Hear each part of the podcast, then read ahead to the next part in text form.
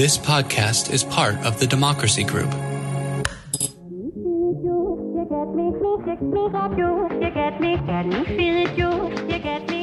Welcome, welcome, welcome. We are talking politics and religion without killing each other. I am your host, Corey Nathan, and so grateful to have this platform to talk about faith and politics and these really important ideas with really interesting people, accomplished people of goodwill, in good faith.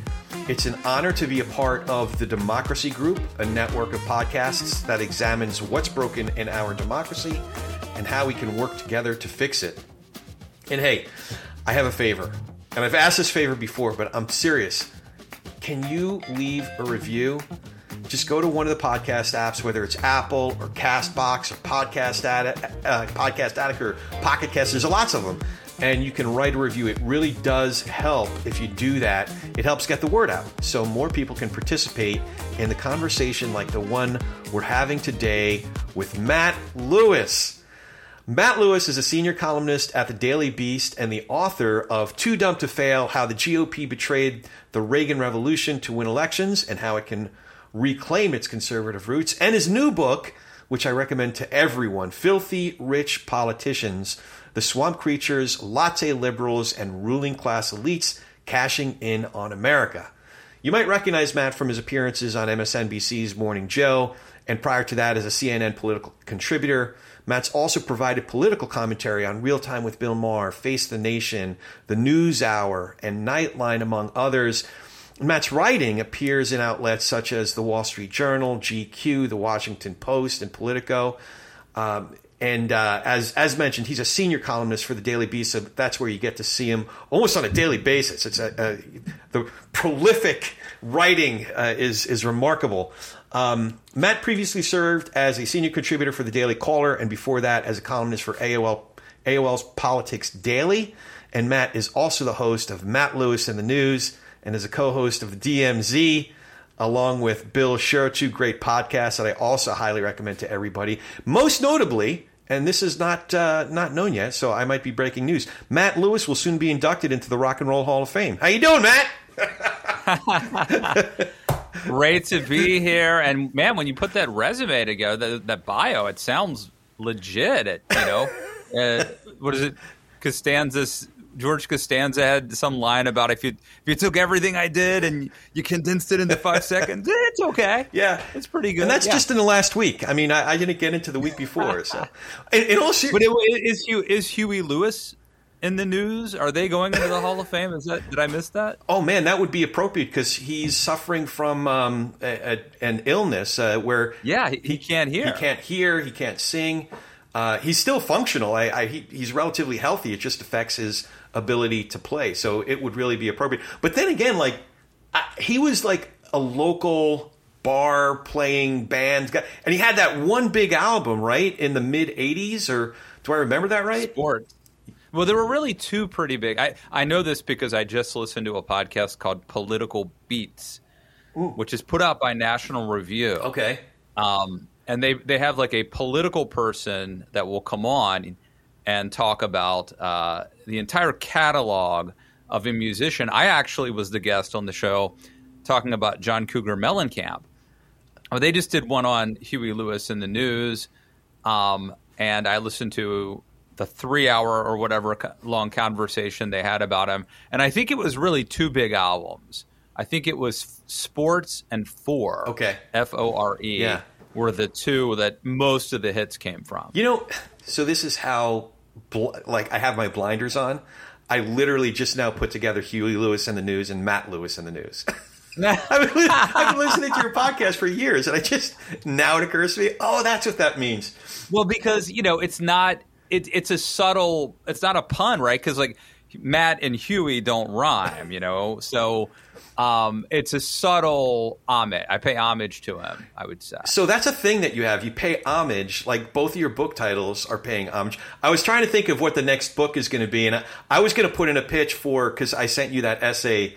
Uh, I'm, not nearly in your even remotely in your league writing wise, but I sent you that essay uh, advocating to have the um, uh, Gottheimer and um, uh, Fitzpatrick's, uh, you know, uh, to kind of take take hold of things while they can. The the prop. So your next book will be about you know moderates or centrists kind of taking over, and we'll call Yeah. it the uh, instead of Barbenheimer, we'll call it Fitzpatrickheimer or something like that. Well, I don't understand. It's a valid point. I mean, you know, if if six okay, if six Republicans can take over the House of Representatives, why does it have to be these six? Right. Why couldn't it be another six who say, look, if you want our vote, then you need it, you got to have it, right? You got to have our vote. Then let's run it as a bipartisan operation, or let's let's let's do things a little different. Exactly. It's and the the Problem Solver, Solvers Caucus has 61 members, e- evenly split. I think there's one extra Republican because Republicans have the the majority. But if if six or eight Republicans can shut things down virtually, why couldn't a, a a caucus of centrists or people who actually don't think, you know, somebody with a different letter before their name is is evil and, and Satan worshippers. You know, they, we're all humans. We're all Americans. You know, I, I wonder why a caucus that substantial can't uh, take the reins and and you know bring some sanity back to uh, to the House. And what's the Yeats poem about the uh, the the worst being full of passionate intensity? Um, you know, and the best. I mean, I think that the people who are sane and somewhat moderate and want to get along are not predisposed to take their team hostage. But maybe they should. Like maybe they need to show a little leadership and say, "Oh, you need these these other six crazy votes to get something done." Well, guess what? You're not going to get anything done without me either. Right. We're we're going to insist on sanity or else. So so here's here's a question, and this will bring it home. I don't know if you've seen this. I've seen it on a smaller scale where my, sh- my the very nature of my show, talk politics and religion without killing each other. It's it is about collaboration and seeing people on a human level as opposed to putting on our partisan jerseys. Um, you're very much the same way. I think you refer to yourself as an open-minded conservative. That's not something that gets nearly as many clicks as uniparty Satan worshiping groomers. You know, like, have you noticed that every once in a while, if you have a headline or one of the titles of an episode is a little bit more pointed than what your typical fare is, do you get more clicks? Do you get more hits? And if so, is that just a little bit enticing for you to do more of? I don't think it matters at this point for me. I think I've cast my lot, but but I do agree in general that what works in this business Yeah. as a an industry that we are in, what works is picking a team and sticking with that tribe and not not going back and forth, not trying to be nuanced. That's what works in terms of getting clicks, getting views, getting ratings and all of that. And I've done the opposite as have you. Yeah.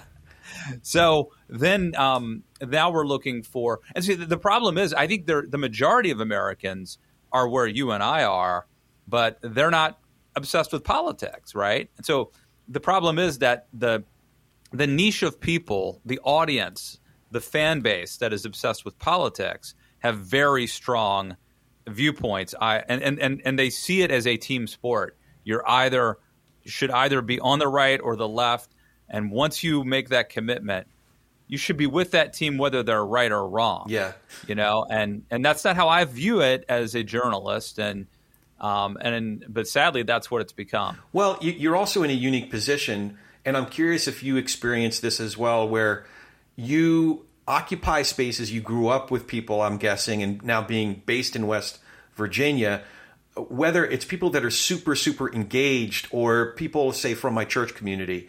Um, it's it's not that every single person that goes to my Bible study is watching Fox News all day every day or Newsmax all day every day. There's certainly you know a, a percentage of folks that that are very engaged that way. They're the more um, they tend to be the more extreme uh, fo- folks who have the more extreme views politically and socially. But because they are there, that's sort of the default posture, and it's like the the mist in the air that we all walk through in certain circles. At the same time, uh, like you, you, you probably have other bubbles, if you will, like your DC friends, perhaps, uh, that are watching different news channels. And if they're not watching it all day, every day, they're in that mist or that silo, if you will. Do you find yourself translating for one crowd in West Virginia or at church and then translating for another crowd when, when you're in different circles? Not too much because believe it or not, I try not to talk about politics mm. um, with with people who are not in the industry. You're like, I'm just here for the soccer guy. I just want to yell at the ref. Like, you know, because like I live in West Virginia. Yeah. My kids both, my kids go to uh, Christian schools. Um, I coached little league a couple years ago. Um, we go to a church out here. We go to not just a church, but we go to their picnics and their cookouts and all that. I have lunch about once a week with my mom and her sisters she lives in Pennsylvania. Um, and so I interact a lot with people who are very Trumpy and very, very into Trump. And then, of course, uh, I go on like Morning Joe and I go to DC every once in a while. And I still have a lot of friends who are more never Trump conservatives. So, um, but I, I would say that it doesn't really come in handy in terms of translating to people friends. I think it really comes in handy as a writer, like the fact that I have this uh, diversity of opinion that that I um, that I'm not in the I'm not just maybe I'm in a couple bubbles, but I'm not just in one bubble. Right. I am hearing, and I think that definitely informs and helps me as a writer. I will say it is a real disappointment in one sense, which is that when when you're growing up, you know, the one thing you want if you're like me, you know, some people want to be famous and they want to be rock stars and all that to the degree I ever wanted any of that, it would really be to like make the people where I'm from proud of me. Mm. You know, the, like to make your parents proud of you or the people where you're from proud of you. And that didn't happen because they because I'm not on Fox News. No. If I was on Fox News, I would have made them proud. I'm not talking about my parents specifically yeah. here, but family, I'll say broadly speaking, family and where I'm from the thing that really, if, if there's anybody in the world you would want to impress, it's the folks where you come from. And um, by virtue of not becoming a Fox News right winger, I sort of, you know, skipped that that opportunity. Oh man, yeah, that's something it, where it's still. Yeah, I was going to ask you about that. So that drive uh, from your house to Pennsylvania, you describe at the beginning of the book that you're both 45 minutes away from a not a Bob's Big Boy. A um, what, what's the diner that's forty five yeah. minutes away from both of you? There's a uh, so this is in Hagerstown, Maryland. Yeah. Um, Where your dad was a, a, prison guard for thirty years, right? Yeah. yeah. I pass it on the way sometimes if I if I take the Sharpsburg Pike into Hagerstown. I pass the, th- the three prisons actually uh, right there, and he worked at all three at oh, different wow. times in Hagerstown, and it's Bob Evans is Bob the Evans. restaurant. but look, I don't limit myself just to Bob Evans. There's an El Ranchero there as well, but um, that's where we meet oftentimes. And um, so I was curious if the if the uh, if you noticed if you're able to see which way the wind's blowing politically by how many uh, Trump signs there are out, you know, or how many "Make America Great Again" signs there are. That um, I would say a few years ago there were not as many as there used to be when I first moved out here, and maybe I've just gotten used to it, but it was shocking. Yeah. I mean, there was even a Confederate flag uh, that flew very near my house at a house. Uh, luckily, I haven't seen that in a couple years, but that is truly ironic because I don't know if you know this, but the state of West Virginia literally seceded from, from Virginia. Virginia. When Virginia left the Union, right. we left Virginia. So it's ironic that we that that happened. Um, I will say that these lunches with my mom and her sisters serve as very interesting focus groups on what people think is happening, what Fox is saying, because it's a lot of Fox. Yeah. And um, there will be things that uh, that I will not have heard of that I'll hear from them at lunch, and then I, of course it's it's become like a big meme that I totally missed because it's only being it's only being said on Newsmax or something. Yeah, there are certain things that are being said in a certain bubble, and I I really appreciate having conversations with my friends who are whether it's Fox News fans or get their information uh, from from other sources uh, that that I'm not tuning into every day. I, I I appreciate that. Sometimes it's it frustrates me, frankly, because I'm like, I can't even engage with that because that's not even based on reality. Like that, I I I want to take you. I take you seriously, but I can't engage with that point because there's no there's no factual basis to that.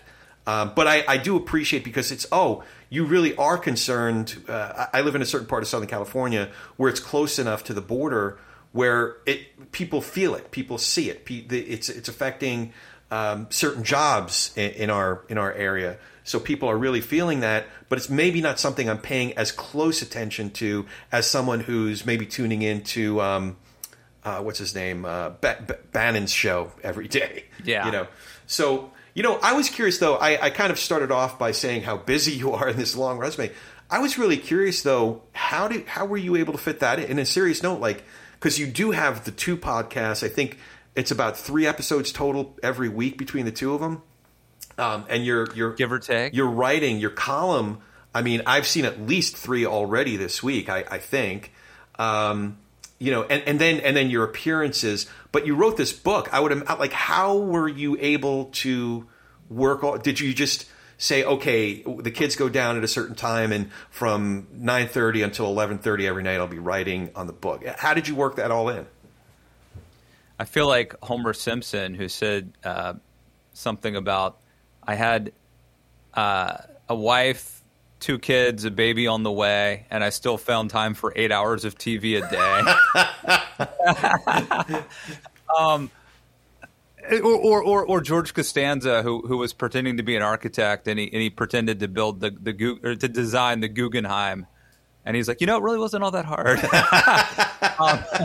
um, believe it or not, it really wasn't that hard. Um, this week has been weird because uh, ever since the um, the coup, the Matt Gaetz, you know, yeah.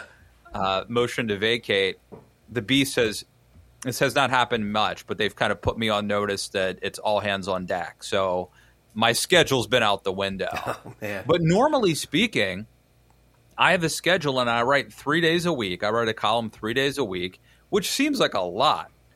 For if you talk to a columnist, they'll be they're like, "That's insane! Three columns a week. How do you do it?" But that still leaves you four days where you're not doing anything. You're off, right? You're four days when you're off. Um, and so and two weekdays because I write usually I write Monday, Thursday, Friday for the Daily Beast.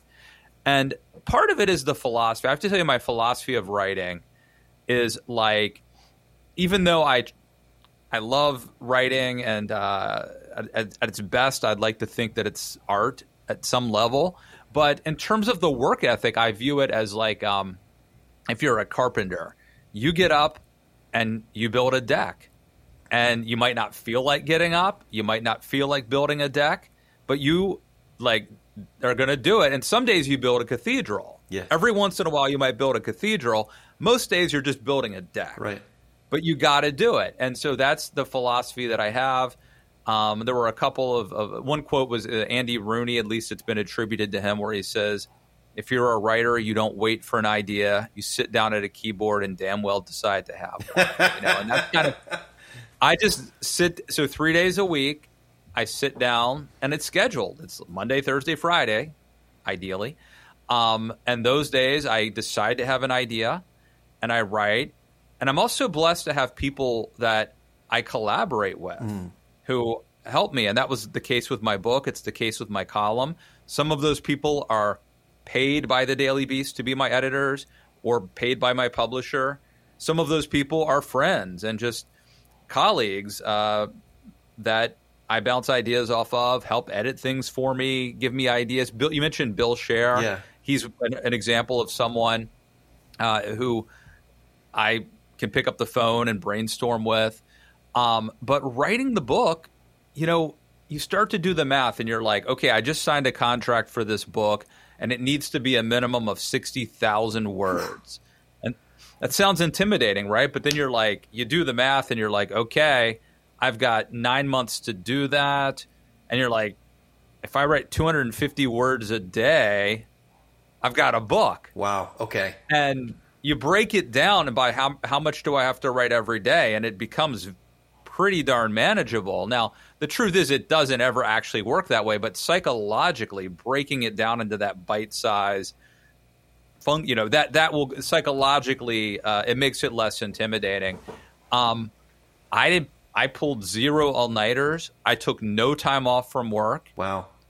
I didn't miss a birthday. I didn't miss an anniversary. I didn't. Uh, you know, it just it was part. I just scheduled it, and and I had a lot of awesome people who were helping me. You know, it takes a village, and um, so it, it wasn't that hard. The hard part for me was promoting it. Once the book comes out, um, yeah. then I had to take time off, and then it was brutal. So I'm going to give uh, listeners a look behind the curtain. I was really surprised when when I reached out to you because I initially reached out right before the book came out on Twitter, but I stopped I, I didn't stop using Twitter, but I stopped the frequency that I was going on, and then I, it just slipped my mind. I'm like, oh shit, I gotta I gotta hit up Matt in like a normal way, like either text or, or, email or whatever, and it had already passed. And I reached out to Matt, he's like, yeah, as long as you don't talk about the book, because we. Well, yeah, no. So so the way, by, the people don't realize the way it works.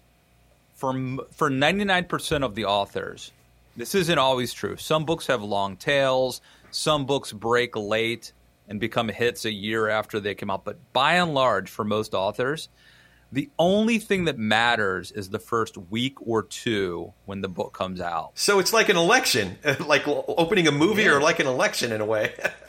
it's like an election because you're, you know, right these days with elections, you're banking early votes, yeah. right? Yeah. We're banking pre orders. Okay. They count just like early votes. But then it's it's 2 weeks and you throw everything you have and every interview should come out during the first week of the launch. Oh. And if it doesn't, it's much less helpful to the author. Um, and then frankly, now so my book came out July 18th and that week, I mean, man, I was on The Young Turks, I was on Megyn Kelly's show, I was on Morning Joe, I was on you know, I don't even remember. I was on like Will Cain's Fox News podcast. I was on Andrew Sullivan's podcast. I was on Jonah Goldberg's podcast. I was on a lot of stuff. Yeah. You know, CNN here and there. Um, and I had the shtick kind of down pat where I could talk about the book. You know, I could talk about the fact that, you know, the average member of Congress is 12 times richer than the average American family. And I, had, you know, had all my talking points about filthy rich politicians and um and now I could get through an interview, but my but but I wouldn't be nearly as sharp as as I would have been in July. Fair enough. Well, the one thing I that really jumped out at me was that this isn't the the problems that you describe uh, aren't exclusive to one party or the other. In fact, one of the illustrations that really was uh, was stark was um, the fact that people from the squad AOC and and um, I forget if it was Rashida Tlaib or or Ilhan Omar are like they own real estate. So the particular yes. version of the relief, the the renters relief that they were advocating for, really served their own best interests as real estate investors. Yeah. Could you do you remember that? If you remember that, yeah, yeah. And this was, I mean, this one is not the most egregious of things. Uh, I think the insider trading stuff is is the worst. And as you noted, it's bipartisan, bipartisan. right? Nancy Pelosi. It's bipartisan. Nancy Pelosi, a Democrat, and Richard Burr, a Republican, were the two worst examples of, of people who engaged in very suspicious trades that that looked looked to be uh, improper. Um, but this was interesting too. I had a chapter called Latte Liberals. Um, and in that chapter, we talk about I forget which. There was two of the three. There's there's four squad members. It was two of them. Yeah. Um, it might have been AOC. It might have been Rashida Tlaib. But anyway, two of them. Um, and they're landlords, and they make a pretty substantial amount of money off of rental income. And um, and so during COVID, the the squad was pushing to uh, for a moratorium on rent. Uh, they wanted a moratorium on rent, and they wanted a moratorium on evictions. You know, you couldn't kick anybody out if they weren't paying rent and the people didn't have to pay rent. But they put in they included a little a little uh, rider that said that the landlords had to be reimbursed for this, you know, by the government, Right. right? They had the landlords, so the landlords had to be paid, which is interesting because two of at least two of them are landlords, Yeah. right? So little could be self-serving potentially. Could be, could be. Speaking of self-serving, I want to be self-serving for a second. I, I want to ask you, as a fellow podcaster, how you do your prep with that many, uh, with a couple different podcasts and being a guest on several. How how do you prep for every? Because I, for me, if I'm having somebody on like you with a book, or I had Yascha Mounk on, I had Robbie um, Robbie Jones on from PRRI, and I just see it as my job. Uh, oh gosh, I'm having Yuval Levin on next week. I like talk, That'll be fun. Talk about reading. I have a lot of reading to do over the next Yeah, week. he's great. So, um, so how, how do you prep? Do you feel like it, it- do you need to read the book if you're having somebody who has a book coming out, or is just being ensconced in the issues of the day? Um, are you on your game all the time, and and your inquisitiveness is the preparation itself, or how, how do you prep for for your um, your interviews? Well, um, sometimes I read the book. Sometimes I read the book very thoroughly. And in fact, several times I have been complimented by people who say, You're the first person who read the book. Yeah, The- and, and they're delighted because they spent a year writing a book. They've been doing this media tour. yeah, And um, I was probably the first interviewer. But it's really it's it's it's unrealistic to think that every interviewer can read the book, Right. especially if you had a daily show. There may be um, interns who do it, and they are Full feeding you, you know, or sort of whatever, yeah. researching it. Yeah. Um, and uh, so it's really hard, but ideally, I like to read the book thoroughly and really do prep. But unfortunately, it's just not always possible. And so sometimes I will cheat and listen to podcasts. I don't think I've that's done that with cheating. your podcast Yeah, before. I don't think that's cheating though. I think that's that's fair research. I mean, listen, if you're listening on three times the speed, not really listen. I've done that too. Yeah, just to get through. it. Not three times, but time and a half. yeah, time you and a half is fair. Um, but listen, that that's just being resourceful. I think is to listen to other interviews, especially certain kinds of interviews. There are some that are the seven minute segments where it's just real quick hits that I, I don't think do us any favors. But to listen to you in uh, a, a 90 minute interview with Jonah Goldberg, I mean, I'm going to get something from that. And if you're and, and I think, you know, if, if if you're a good interviewer and you're fairly smart on the topic and you listen to that, that's going to spark questions that he should have asked maybe that he didn't or it's going to bring up uh, original thoughts and original ideas. And so I look I love podcasts. I I listen to so many podcasts and that is one of my best ways of consuming information uh, quickly. And uh, I've always learned from listening. Yeah. I like listening. I was always a talk radio guy, um, and so that that's one of my secrets. And then you know, there's different types of podcasts. If you have a book author on, then that's a heavy lift. That requires a lot of prep. And so I've started actually doing a little bit less of that, just honestly because I don't I don't have the time to commit Yeah. uh, to it. Um, but if it's if it's something I'm already writing about that's in the news cycle, and we're just going to talk, you know, current events, then that's easy, you know. And so there are people. I just, you know, uh, I had a guy on the other day. I don't know if you know Tevi Troy. No. Tevi Troy, great guy, and he uh, he's a presidential historian. He writes books, but he also will very often write columns.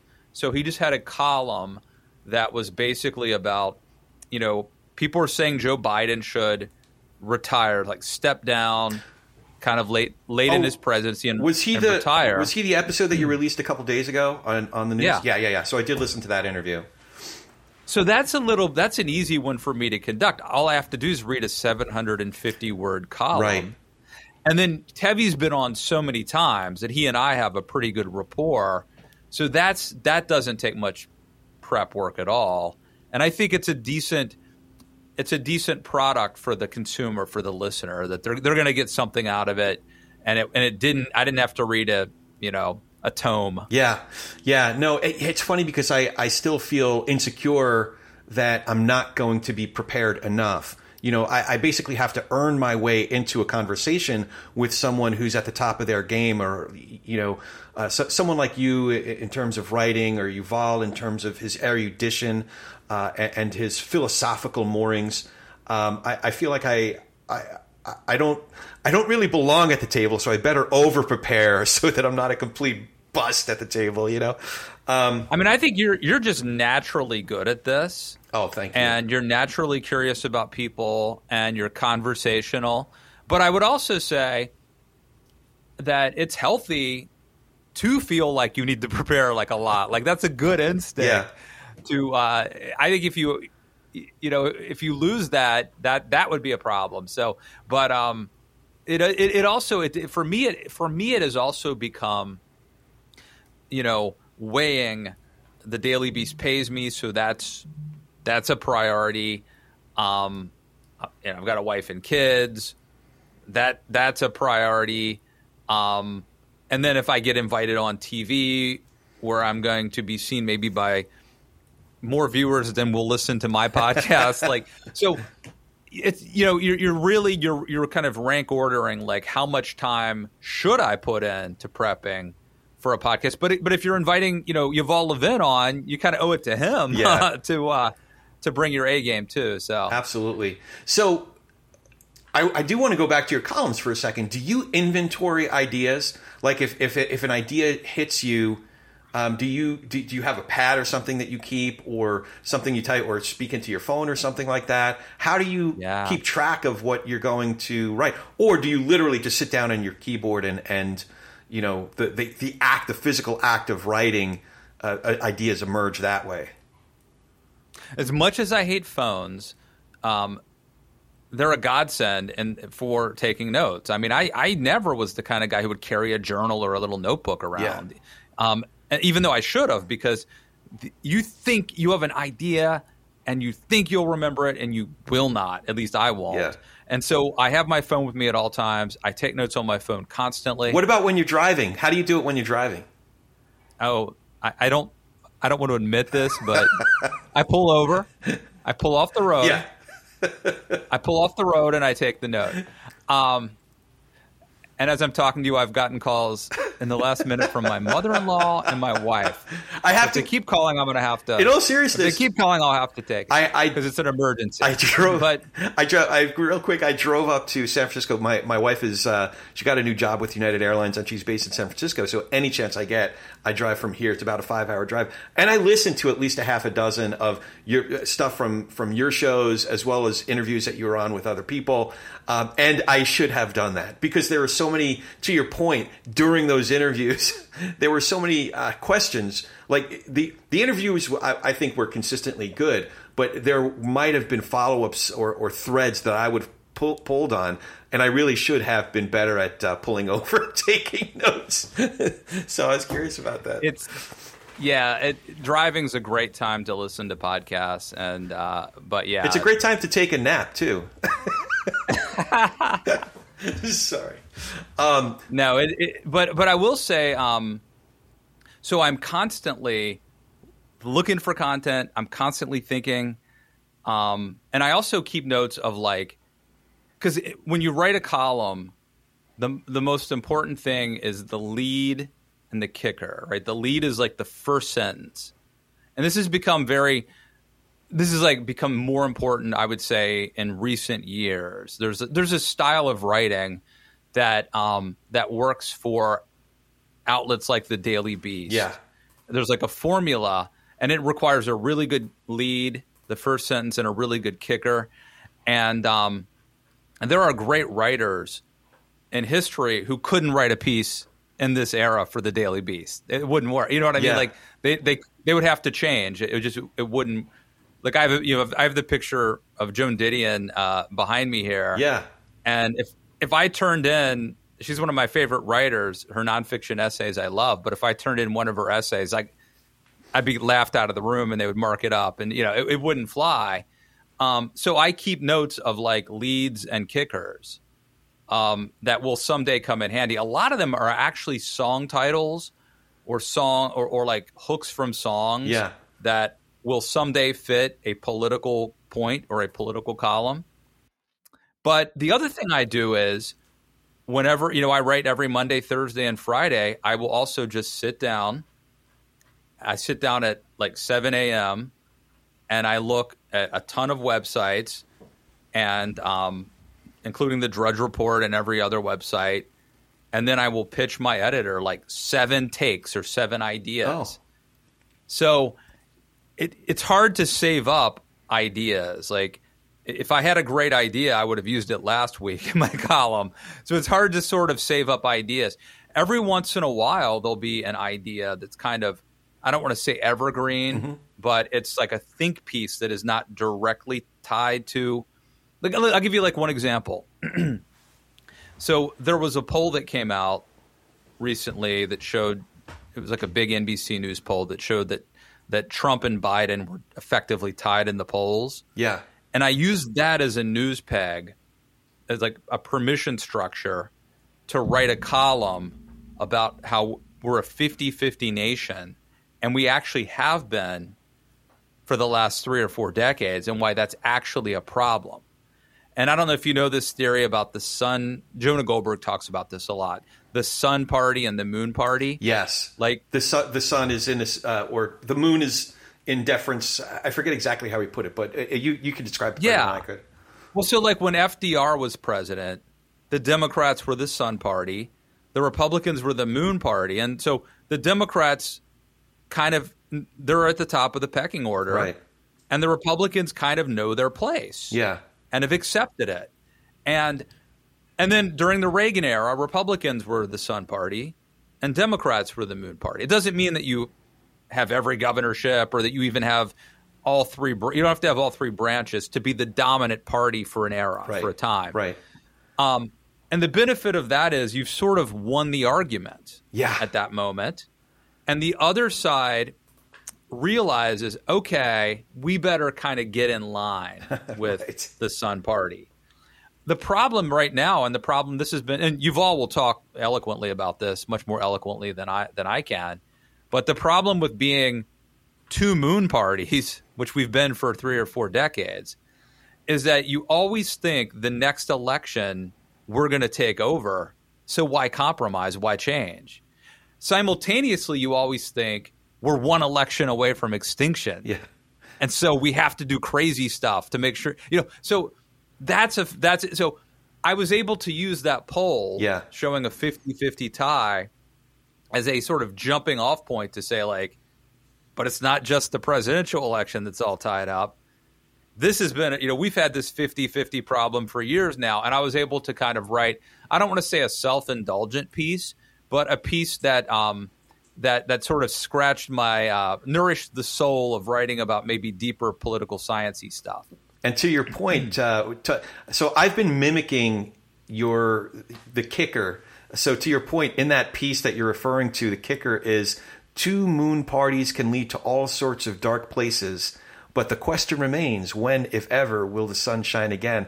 It really like it lingers. It's like a long note that sustains at the end of a really good song. You know, Yeah. it's uh, And I thought about there's a bad moon rising, or there's a bad moon on the rise, or here comes the sun. You know, there's a lot of, and you have to be careful with the kicker, right? I mean, it could be too cute.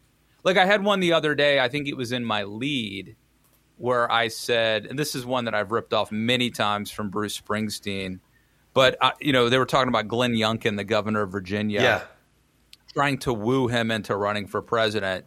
And so in my lead, I put something about, you know, they're desperate for a savior to rise from these streets, or something like that. This week's savior is Virginia Governor Glenn. Okay, um, yeah, primary. Here it is. With Donald Trump continuing to dominate 2024 Republican primary field, some Republicans are praying a new savior will rise from these streets. it's great. you you um Praying in vain, I should say. you you uh, work in pop culture quite a bit. I, I think there was only one uh, recent essay that I saw where I really objected to it. It was the one on um, it was the one on DeSantis, and I think that was there a Godfather reference in that, if I remember correctly. And, I'm thinking, Oh, probably. please, come on, don't use Godfather, something as sacred as the Godfather, with something as. Do you remember what it was? I'll, I'll pull it up because this um, okay. DeSantis. I mean, I'm not above. I'm certainly not above it. I'll tell you that right now. I was I was saying before, your book titles too are all you know these takes on too dumb to fail and or too too too big to fail and You know, so filthy rich politicians always reminded me of dirty, rotten, filthy, stinking rich, oh which is the name of a Warrant album, Right. from the from the 1980s. But but they didn't want to go for that title. Well, I thought it was a, a reference to the um, Filthy Rich Asians, the the the, the movie from a couple of years ago. That's what it, it sounded like. to Mm-hmm. yeah, yeah. Um, Yeah, and then um, uh, uh, too dumb to fail is obviously too big to fail. Right. You know what would have been great is if people accidentally thought they were buying the Andrew Ross Sorkin book and bought mine, but that didn't whatever happen. it takes, whatever it takes. I'm sure. I'm sure he'd get a kick out of it if that actually happened. Oh, so it was. Um, you you referred to the the back of the scene. I could. Oh, right. That's right. At the top of the piece, I could have been a contender. I could have been a somebody. Um, Uh, okay, so that's that's all along the the waterfront. It's or- or- uh, yeah on the waterfront. So by the way, the this is this is completely off topic, but but it's but it's also it's Marlon Brando. it's Brando, but it's also Rod Steiger. So um, did, I don't know if I ever I couldn't have told you this. I got to spend an entire day with Rod Steiger, and he told me how that scene came to be. Um, and again, this is totally off topic, but if you're into it, I it's really Bring it on, man. so okay, so first of all, uh, Eli um, I- Elia Kazan was the was the director, a brilliant director. They were all from the group theater, so they all spoke this like method actor language. Um, and Kazan had in, in those days, instead of having a cab going through an actual neighborhood, they would put a cab on a soundstage, and behind the cab, they would play a film that was the old neighborhood, the the the scenery that they were supposed to be going through. Well, what happened was the film that was supposed to be playing behind Steiger and um, and Brando, it broke. So Kazan just came up with something on the fly. He said, "Okay, I got it. Uh, we'll put Venetian blinds in the back window of the cab. Do the scene as written because it was a beautifully written scene. This great writer from uh, to his, uh, I think he might. I don't think he's still alive. He couldn't still be alive, but he lived in Bucks County for a long time. Anyway, um, both of them, by the time they set up, reset the scene with the Venetian blind, they said, no, no, it just doesn't work because there were references directly to what they were passing in the neighborhood. So they decided to improvise. and Steiger said, I knew Marlon was a good enough actor to really work off of a surprise. That one of their main teachers was this lady named Stella Adler. Give yourself a surprise so you can work off of it. It'll feed you. So he decided to give his friend Stella, Stella Adler was one of the great. Um, uh, what's the type of acting? method called? acting. Yeah, she was Method acting teacher. Yeah, she was right. one of the three main American acting teachers: Lee Strasberg, Stella Adler, and Sandy Meisner. And Stella was the the one who really influenced Brando the most. Even though uh, Strasberg tried to take, as as Brando said, he'd take credit for the Son of the Moon if he thought he could get away with it. Anyway, St- uh, Steiger brings in a gun. Uh, it wasn't supposed to be in the original scene, but he knew the scene would get to a certain point where Brando said, "I'm not going to take a fall" because he's telling his brother, the boxer, to take a fall. So at a certain point, that's where the scene where you see in the film where he pulls out the gun. And Steiger thought Steiger planned for two possibilities. One is he would act scared and he would back down and the scene would go one way. The other reaction that he prepared for was Brando in his character would get angry and they would get into a scuffle of some sort. And he goes, "But that and effort that you know he, he was this was like 40 or 50 years. I talked to 50 years after the movie. He was still pissed off about it. That motherfucker he he said um, he went a whole different way. And i broke his heart. And i wasn't prepared for that. And that's where you got he his, so brando he just i'm getting chills just thinking about it. He touched the, touches the gun. He says oh charlie you was my brother. You should have looked out for me just a little just a little bit I could have been a somebody. I could have been a contender. That's where that line comes from. It was a total improvisation. Brando's reaction to Steiger pulling out the gun. Um, and the kicker of the story Right. was um, that everybody on set knew it was brilliant, so they did all the close ups for Brando. But then he goes, but Brett, Marlon Brian Marlon, we did all his close ups and he pulled the typical Marlon. He said, I can't think of any more lines today. So my scene, my close ups, I had to do without Marlon there. I would have been, I would have gotten the, uh, the, the Academy Award if they did my close ups with him. So anyway, it was, a, it was a funny story, but really surprising. So I resented that you used DeSantis with such a sacred scene like that. no, I, I, I want to push back. I, I think it was, a, I think that was a good line the premise of that column is that DeSantis was poised to be the front runner or a front runner. Yeah. And he blew it. Right. So he could have been somebody. He could have been a contender. I stand by it. So I have, I have a, a, a funny, somewhat funny story. I, I was, you know, used to do a lot of TV, and uh, I always got to know the drivers, you know. Yeah. And one of our drivers was um, this uh, probably six foot six African American gentleman with a shaved head, super tough. Yeah. Super tough guy. Like, I don't know if you've ever seen the show Spencer for Hire. Oh, yeah. But he looked like we called him Hawk. Okay. That was actually his nickname. Uh, just a tough, tough guy. And I was in the car with him. And uh, this was right after um, Oh, uh, who who was the guy who played the Joker who died? Uh, he, he oh yeah drug overdose. Yeah, the, the guy from Australia. Um, yeah, yeah, yeah. Heath, Heath Ledger, Ledger. Yeah. So it's like right after Heath Ledger died, and I was talking to him about how like Heath Ledger had been, um, what's the name of that acting style? I can never remember. Method. Method actor, and like he, he said, this is this is what tricked me. He goes, he's like, what's that? And I'm like, well, that's where you you pretend that you're like you pretend that you're the person. Like you're not just you're not just acting as a murderer. You are a murderer. And you you could be for a year you're a murderer. And whatever it is and i'm like i think maybe heath ledger went crazy because he was like living as the joker for like a year or two. And um uh and, and I, I, was going on and on. I couldn't think of I couldn't think of the term method acting. Right. I think is what it, I couldn't think of the name, but I, I forget the details. This is like 15 years ago when Heath Ledger died, and finally I said to him, uh, "It's uh, it's method acting," and he said. Um, Oh, you mean like Lee Strasberg? That's funny. Yeah. By the way, doesn't Lee Lee Strasberg plays? Um, he does. Doesn't he play a character in the Godfather? In Godfather too, yeah, he plays uh, yeah. E- e- Eli Roth. What, what, was it? No, um, Chaim. Hyman. Hyman. Hyman Roth.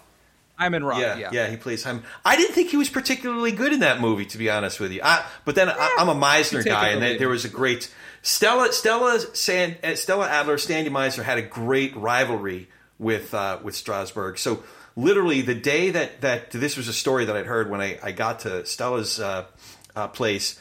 Um, she, and it was like 10 years after the fact, but um, they said that the day that Lee died, Stella got up in front of all of her classes and said, a, very, very influential man of the theater died today. You thinking it's going to go a certain direction, and, and then she goes, "It'll take decades and decades to repair the damage he's done." so even the day he died, she was still bitter. Um, is that why, like the Stella? No, that was a Tennessee. That was a that was Tennessee Williams line. Um, you know, so they. Wow, this is going on a whole. We get this is a this is my other podcast. Um, so uh, Tennessee was living in Connecticut, where the there was like this retreat for the group. What what originally was um, the group theater, it became the Actors Studio, but the group theater had this retreat in Connecticut and if I remember correctly, if I heard the story correctly, Tennessee was repairing was um, he was he was vacationing there for for um, and then doing some workshops for the play that became Streetcar. Um, it was originally a one act play that he did that was called uh, the Gin Game or the Poker Game or something, and it was that scene, that scene uh, toward the middle of the play that that the one that we have now where the guys are around the table um, playing playing cards. So it started out as this one actor, a scene that Tennessee was working out, and he had this young, raw actor, Marlon Brando, go up to do the workshop, and that ultimately is what led to Brando getting the part in on Broadway. It was his first big, uh, big part. So uh, yeah, so he uh, when when you workshop a play like that, the writer is sort of working off of what uh, good actors are giving them, and they'll sort of shape the character around that. So I think that Stella was he he allowed that scene to go to an extreme that he might not otherwise have allowed it to go because he had an actor that could that had the substratum for that, you know, that could support it truthfully. But uh, that's just a guess. I, I'm, I'm such a student of those actors, those writers. Um, I, I, I think that's such a contribution to our culture that's affecting all of theater and film today, to this day. So, wow, I didn't think we'd go in this direction. um, Welcome to Film Talk with Matt and Corey. Yeah. So, okay. So, um, wow, we're already 50 minutes in, and we haven't talked about the uh, the Trump trials. We haven't talked about McCarthy getting ousted. We haven't talked about uh, the primaries. Which direction would you like to go in uh, all of three to five minutes? we'll do a lightning round. We can cover all three. Okay, so speakerless house. What's your hot take on the speakerless house right now? Which way do you think it's going to go? Uh, if I had to bet today, I think Steve Scalise. Yeah, if I, if I had to take the favorite, I think that's the favorite. The thing that I that I would want to mitigate that bet is that he's not he's not well. He's he's sick. No, he's not. Uh, I mean, first of all, he was shot. Yeah, you know, that's. Uh, and then secondly, I guess he has blood cancer. Has blood cancer, which was just diagnosed or, or at least he went public with it like a month or two ago. Yeah, this is this is a new, a fairly new thing. So, so that that um, makes me wonder if Elise Stefanik is is uh, is positioned, but I I don't know. I are they going to leave? It, it's like the uh, you you leave all the bullets in the chamber if they leave the vacate the the um, the vote to vacate or what, what's the what's the term for it? Motion to the vacate. motion to vacate. If they leave that in there, we're, we're going to see two or three speakers before the you know yeah during this Congress. If Jim Jordan got it, oh man, that then... column you did today on, on Jordan, that I think you were spot on. It, I, I, can't see. Thank you. Yeah, so so I decided to make it. Uh, I decided to focus on the fact that he doesn't wear a blazer. he won't wear a sports coat uh, as as as my lead, and, and as also a little comic relief, you know, for for a serious time. So, for the record, I did not read your piece by the time I sent you my essay with the reference to he threw his hat and his shirt sleeves in the ring. um, but that's that's the that's the proverbial dog catching the car. Like, okay, so what do you do now? I, I don't I, don't see where that goes. I don't see where yeah. like his style is a very combative style, and it's like, uh, I, if I'm being most charitable, I'd say he's he's he is true to his ideals. He's an idealist in sort of a violent way, uh, but that does not. So what? That's great for punditry, maybe. Uh, that's great for a podcast, perhaps. Not good for legislation. It's the, there's nothing that's going to happen with a Jim Jordan led house, except for more chaos and clicks and tweets. And, yeah, and so I, I think there's three possible ways it could go if he were to become the speaker, um, which I think is unlikely but possible. So one way would be that he stays the Jim Jordan we know, and we end up having government shutdowns, possibly a default over uh, failure to raise the debt ceiling, and we quit funding Ukraine. Mm-hmm. Like he stays hardline, and there are consequences. Um, and then Democrats will own the vote that they made because they elected or they, they ousted Kevin McCarthy. In my opinion, they voted for Matt Gaetz or with Matt Gaetz, uh, whether they like to hear that or not. That's option A. Another option, the other option is that that that Jordan becomes the speaker and and then kind of assumes the awesome responsibility of being the speaker and governs in a more sane way. And then I think within that option, it could go two ways. Um, either they could try to take him down and he becomes the man, he becomes the establishment, or it's like a Nixon, only Nixon can go to China sort of thing. Like they'll give Jordan more leeway to negotiate and cut deals than they would have given McCarthy. So I think those are kind of the three possibilities. I'm not optimistic that he'll do what we would call grow into the position. Um, although uh, one thing about your piece about him reminded me that he, he's actually an accomplished dude. If you can set aside his shenanigans, especially uh, since the uh, emergence of the Freedom Caucus, uh, in particular in the Trump era, um, if you can set that aside for a second, economics degree, law degree, four time state champion wrestler, uh, two time yeah. national champion at the collegiate level. Um, this is an accomplished person um, that uh, it, it, if we accept, you know, if we again set aside uh, some of the, sh- the very glaring shortcomings. Um, so I, but I really, I just don't see him being that guy uh, that grows into the position. I, I know I'm hoping for it, and there's probably less than a one percent chance of it happening. But you know, for the Freedom Caucus to take the reins uh, for something along those lines. But I, I, to your point of what you said at the at the top is that there has to be some sort of coalition that gives enough cover to a majority of the jar, majority of the majority, the Hastert rule, as well as enough uh, enough representatives from the other chamber to make something happen that is a is a makes governing possible, where where the people, you know, uh, the the House members get back to the business of the people. So, um, but but you uh, you're not as optimistic about that possibility. no, but I would like to see it happen, but I'm not optimistic.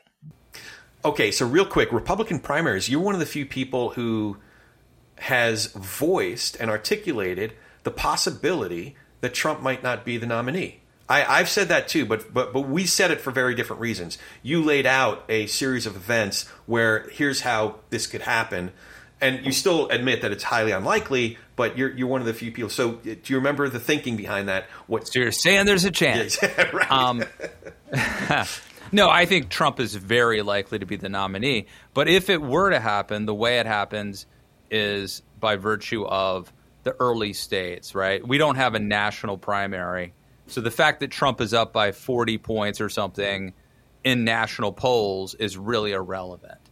If he loses Iowa, which could happen, mm-hmm. you know, Iowa has gone for people like Mike Huckabee and Rick Santorum. Right. So it's it's within the realm of possibility.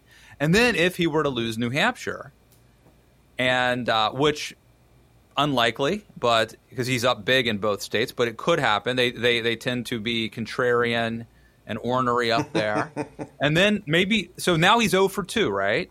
Then we come to South Carolina. Well, in North Carolina, I'm sorry, in, in, in, in New Hampshire and in South Carolina, independents, they're like open primaries. There are a lot of independents, and even I think Democrats could could play. So you could imagine a scenario where Trump just loses these op- these early states by flukes, by orneriness, contrarianness, whatever. Um, and now at some point, it's over. Right. And it, and and and I don't know if you remember, like Joe Biden lost a whole bunch of states early on, yeah. South and Carolina. then was able to turn it on. Yeah. So maybe the reverse would be true for Trump. Whereas I guess the in a way Joe Biden disproves my point. I mean, one way of looking at it is you could lose a bunch of early states and then come back. Right. Um, but another way of looking at it uh, is that there at, at, a certain point, momentum kicks in, and you you could run away with it. So someone someone could catch fire by virtue of this primary process. Right. I don't think it's going to happen, but I just think at a certain point you have to deal with gravity.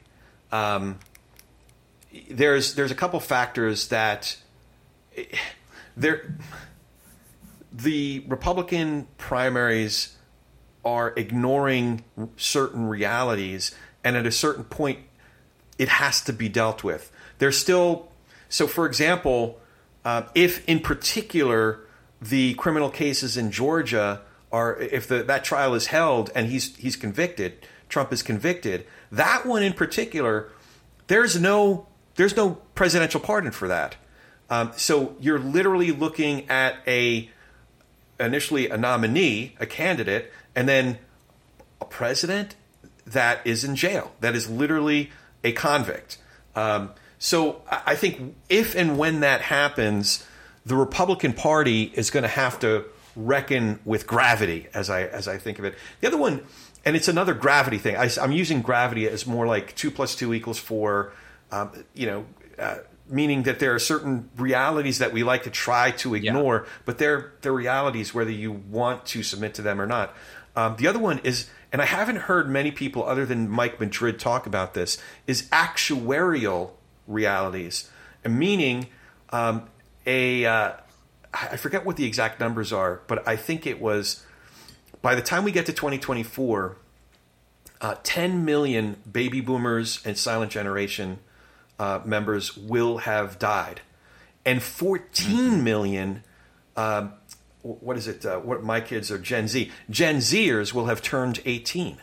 So 10 million, and the baby boomers yeah. and silent generation are um, a large majority are voting for are Trump supporters, whereas 18 year olds, 18 to 25 year olds, a, a vast majority are you know are Democrats, progressives, liberals. So that's that's an actuarial reality that isn't being factored into a lot of the analysis that I'm hearing now. Yeah. So those, those two. Well, and I think part of the problem is that although that is gravity, and although that will catch up to us, because of the electoral college, it may not matter in time for 20 that part may not matter in time for 2024 yeah. um you know, uh, because a lot of those young people live in California, which is already it doesn't is irrelevant. Yeah, you know, yeah. There could be a billion kids turning 18 in California tomorrow, and it still and doesn't it wouldn't, matter. It won't change. It wouldn't election. help. Uh, yeah, it wouldn't change. Yeah, I do think I do. I, I will say I, my guess is that the way it'll work with Trump is at some day, someday, and it might be after he's been elected again but at some point, I think pe- faith in him will collapse. And I don't think it's going to be like a matter of accretion or like that it's going to happen. I think it'll just like happen, right? Like a tipping point where like at some point all these crazy things have happened. It's never hurt him. It's never moved the needle. And then su- support for him will collapse all of a sudden. And it'll be like, well, that I'm surprised. Why did what happened? And you're like, what are you talking about? He's been indicted four times, uh, and he's been uh, impeached twice, uh, and and you'd be like, I know, but he was really popular after all that stuff happened. Well, so Trump could speak to that. He has a lot of experience with bankruptcy, and that's how they describe bankruptcy. It's very gradual until it's very sudden. I think that's Hemingway. Is that uh, Hemingway? yeah, it was. How do you go bankrupt? And I'm telling you, man, you with your, your, your cultural references, I thought you were going to maybe not today and maybe not tomorrow, but someday. so I I can't believe I have hardly even referred to my notes. I swear I prepared one, two, three, four, five, six, eight pages of notes. We didn't get to any of it. Okay, last um, I, I uh, did, was there anything important that I did need to ask you about that I haven't asked you about? Is there anything you, you want to say? Because I have a couple more questions and then we can we can wrap up. But I want to no, and, and to be honest with you, because I write about politics and talk about politics so often, it's a pleasure to talk to someone about pop culture um, so this has been a pleasure, but no, feel free. Uh, shoot, okay, shoot them my way. Um, so I, I don't think last time I was asking what I call the TP and R question, um, and that is, what do you think each of us can do to be able to share space with? And you could speak to this better than just about anybody I know because of what we talked about before, occupying two very different bubbles, if not more. Um, so, what do you think each of us can do to be better able to share space with, have better conversations with, perhaps even nurture relationships with people across our differences, people who think differently than we do, have different beliefs than we do, who get their news from different sources than we do? How can we do better at talking politics and religion without killing each other, or is it even possible? I mean, uh, probably there are probably a hundred things we could do, but one that just comes to mind right now is um, to uh, follow stuff that's not politics, right? So like right now, I'm a big Baltimore Orioles fan. I see. Yeah. They're going to the you know they're going to the playoffs. So I could talk to um, someone about the Orioles if they if they were a, I could sit next to a Marxist at the game and buy them a beer and a hot dog, and I'm sure we get along fabulously because this this tribe not not the Cleveland Indian tribe, but the the team. Yeah. Uh, right now, it means a lot, right? And so, if you are fluent in TV shows and sports and um, other things that you can talk about, you don't have to just talk about politics. Then that's that's one thing we could do. Be interesting. Be interested. Be curious. Read. Uh, don't just even if you are if you're a progressive. Um, don't you know, just because the other people are in their bubble, try to get out of your Yeah. bubble a little bit, including the stuff you're reading and watching. That's what uh, Bob Costas said on the uh, Great Baseball documentary. He said, "When I couldn't talk about anything else with my father, I could still talk about baseball." and it's true. I, I lived through that. You know, when I became a Christian, I, I don't know if we ever talked about this, but when I became a Christian, man, those first three or four years were really fraught. And my relationship with my dad, especially at that time, was really, really important to me. But that was Yeah. that was those were hard conversations. But we could still talk about the Mets. I just watched, um, or I think rewatched actually, but uh, there's a ESPN 30 for 30. It's a four part series about the 86 Mets. Um, and man, I mean, we're talking Lenny Dykstra, Dwight Gooden, Darryl Strawberry, Ray Knight, Kev- Keith Hernandez. Kevin Mitchell, It's- yeah, Darryl, yeah, I can name that whole team. Gary Carter, What a team. Keith Hernandez, Teufel, and Backman were were at second base. Uh, um, Santana was the the shortstop, and Kevin Elster came up for the playoffs. Third baseman was Howard Gary- Johnson. Gary Carter. Gary Carter was behind the plate. Outfield was Darryl Strawberry, Mookie Wilson, and, and Dykstra were uh, in the in the outfield. For the first part of the '86, they had George Foster. Uh, they traded him away, and that's when um, Kevin Mitchell started playing left field. Uh, what a team! And then obviously Doc. That and- was, I mean, that's, uh, if you haven't seen it, no, I've seen. I've it seen out. it. I've seen it. It's good. And if you read, is it Jeff Pearlman who has the book, uh, The Bad Guys Won or some, something? The worst team money could buy until until 2023. um, but I, I think 2023 is quite different than 19. I think that was the 91 team, 91 or 92 team. But um, okay, any questions for me? So well, I was going to ask your team, but are, are you okay? Are you are you still a Mets fan? Die hard.